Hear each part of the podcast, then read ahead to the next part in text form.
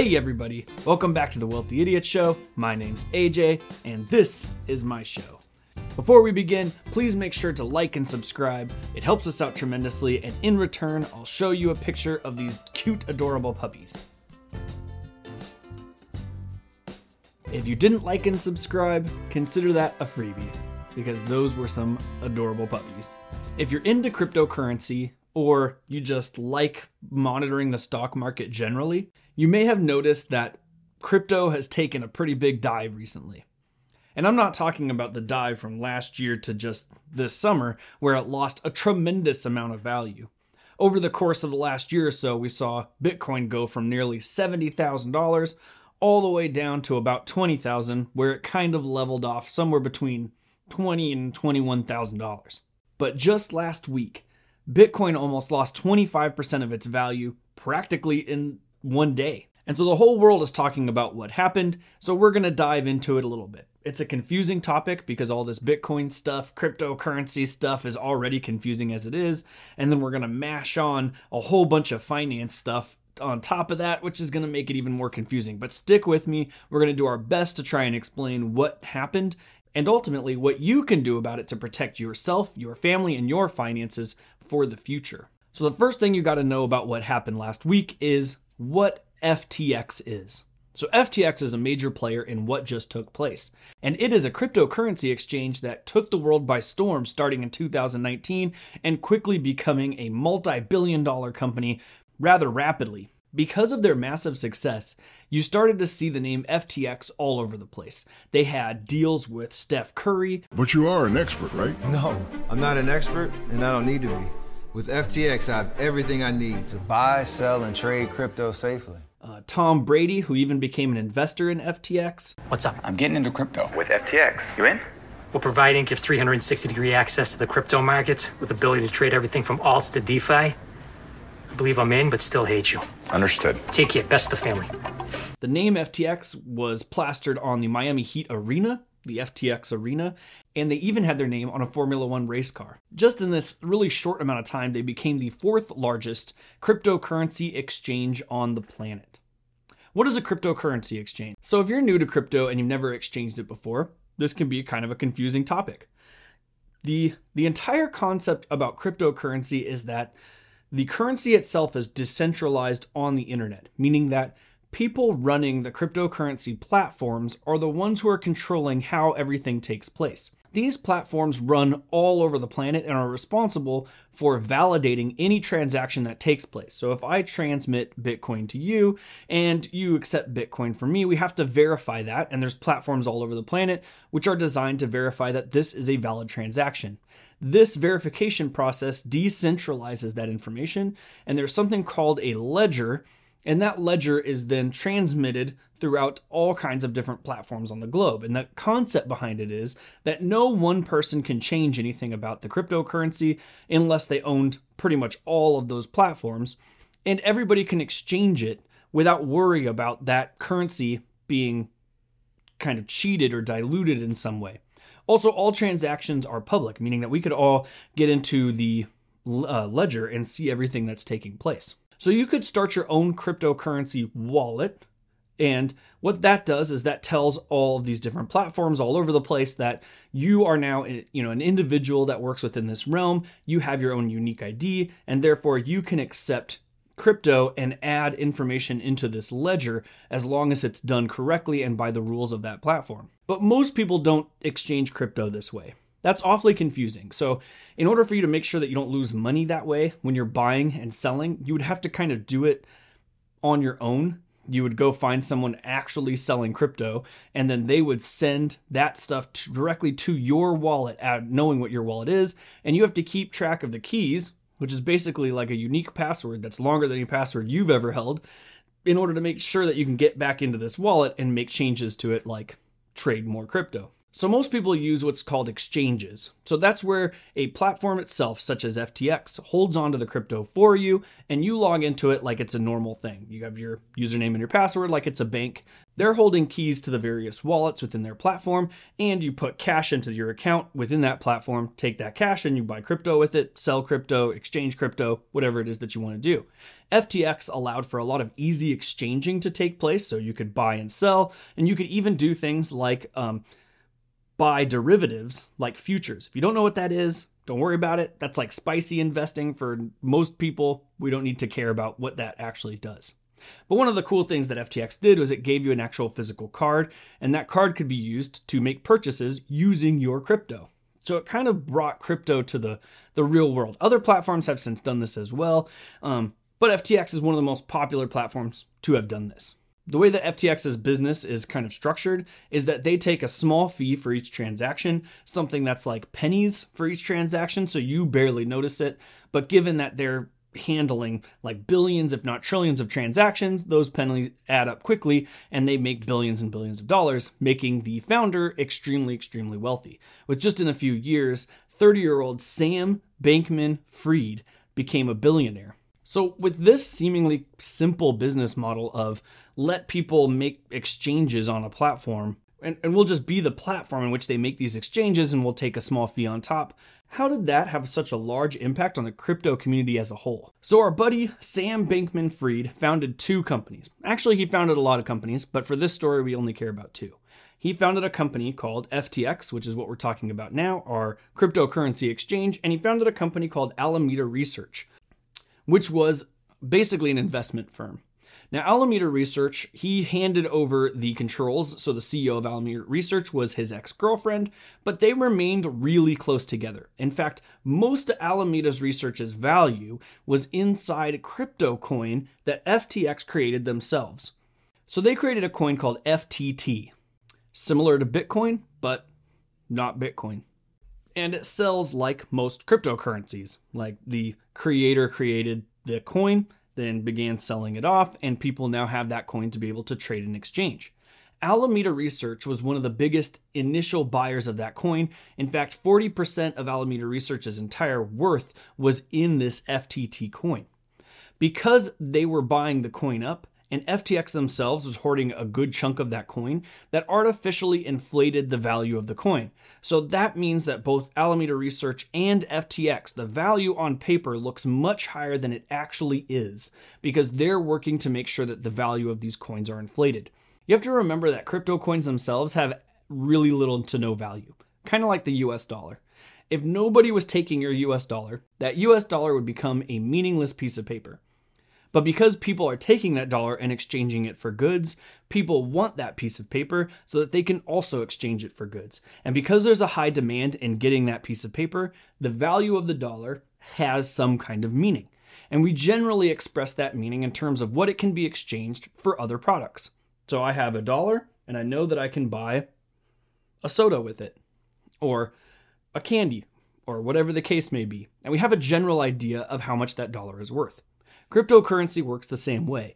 Its value in, in itself is only worth what it's worth based off of what people are willing to go and acquire it for. So there's no actual value to a crypto coin. You can't eat it, you can't live in it, and you can't wear it as clothes. So the crypto coin in itself has no actual value.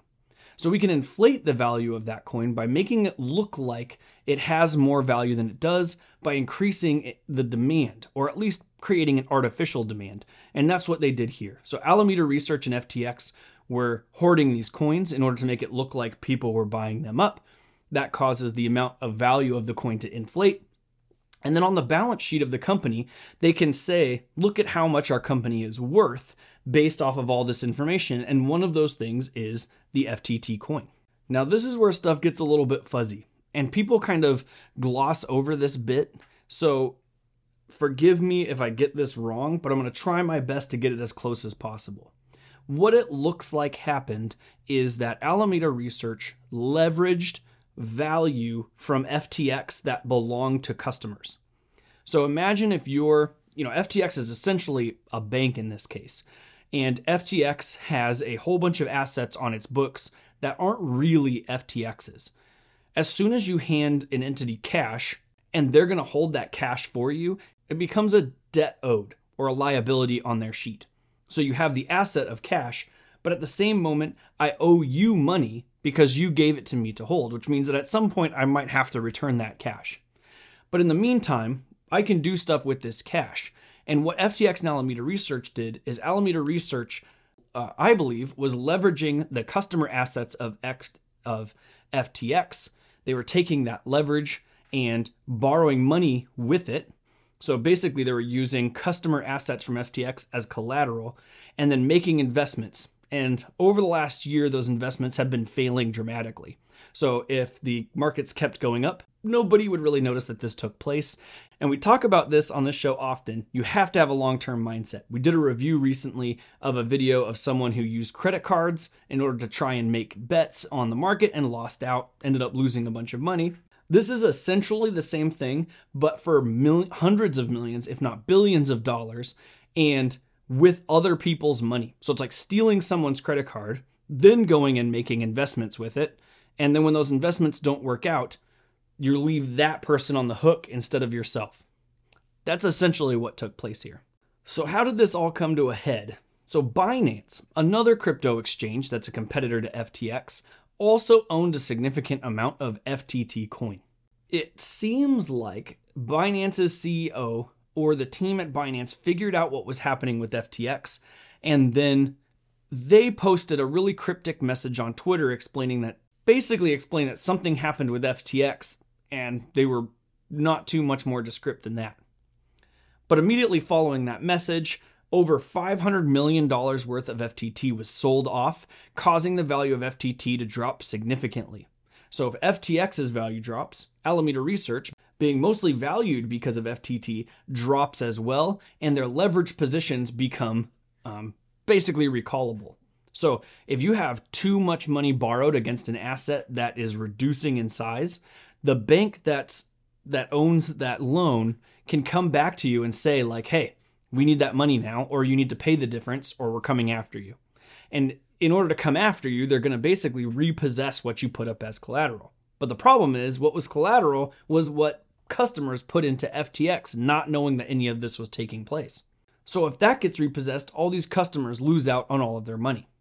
So after they began to sell FTT, FTX began to panic. There's now reports that over a billion dollars is just disappeared from FTX completely. There's no information as to where it went or why. It just wasn't accounted for at all. Kind of looking like an Enron type situation here. And customers panicking began to pull all their money out of FTX, trying to sell their coin or pulling their coin out of the platform altogether. But there wasn't enough assets for FTX to be able to compensate for that. So at some point, after like $6 billion worth of money is just withdrawn from this platform by the customers, FTX has to say, hey, we got no more assets. We're freezing all other transactions until further notice. And people are now stuck with their money inside of a platform that basically no longer exists. Binance steps up. So the company that kind of I mean, FTX was already shady in all of this, obviously, and I think there will be investigations that'll come out and we'll find out some illegal activity took place. But Binance was the one that kind of kicked it all off, making that cryptic Twitter message saying, you know, we think something's going on. And Binance steps in and says, hey, look, we'll buy FTX out. I'm not sure that Binance actually knew that FTX was criminal. I think at the time they just thought they made mistakes. And I think they saw their opportunity at if they really devalued FTX by selling off all that coin, they could come in and buy the platform and incorporate it, you know, in their own um, ecosystem and you know basically win out as the largest exchange. Um, but then after they stepped, or so after all these events took place, and they stepped in and said, "Look, we'll buy FTX." You know, in an informal offer saying like, we'll we'll we'll absorb it and we'll fix all these issues. Um, a day later, they came out and said, ah, never mind, we're not interested in FTX at all. So it looks like they got the the inner detail workings of what occurred, and I'm sure they're not allowed to talk about it as it's probably going to be some court cases. But once they saw that, they turned around and said, ah, never mind. We're not interested in being a part of any of this nonsense. So I think what started off as like a business move in order to try and, you know, force their opponent into a position that they could then, you know, take advantage of became this event that just sort of sparked this criminal activity, kind of uncovered this criminal organization um, underneath the workings of FTX. So, to wrap this all back around, um, what you saw when all the crypto was dropping in value was that the people selling billions and billions of dollars worth of their value in FTX was just making the coin really, really cheap. So, didn't matter what coin it was, whether it was Bitcoin, Ethereum, whatever, because they were selling them all in one of the largest platforms in the world.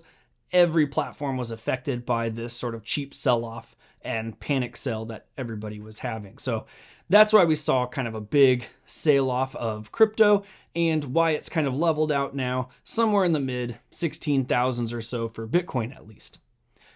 So here are the two takeaways I think that are important. One is this isn't indicative of all of crypto what was what occurred here was really shady business practices that we've seen before.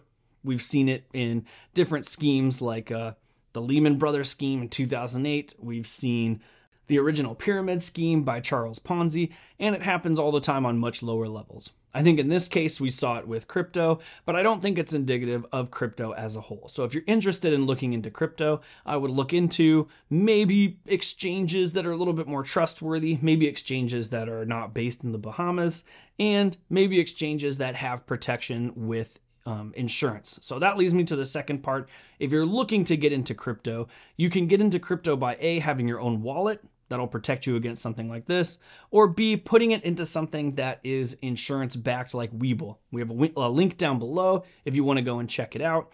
Um, it has some benefits. If you use that link, you can get some free stocks, and it doesn't have everything. It's not a full blown crypto exchange because they're a full market exchange for all stocks but they do have a bit of ability to buy some basic, you know, high level coins like Bitcoin. So if you're interested in starting out, that might be the best place to do it. And they are insurance backed up to a certain amount of money. I think it's like $250,000 worth. So that would give you the peace of mind that if something did happen to this company, your money is safe.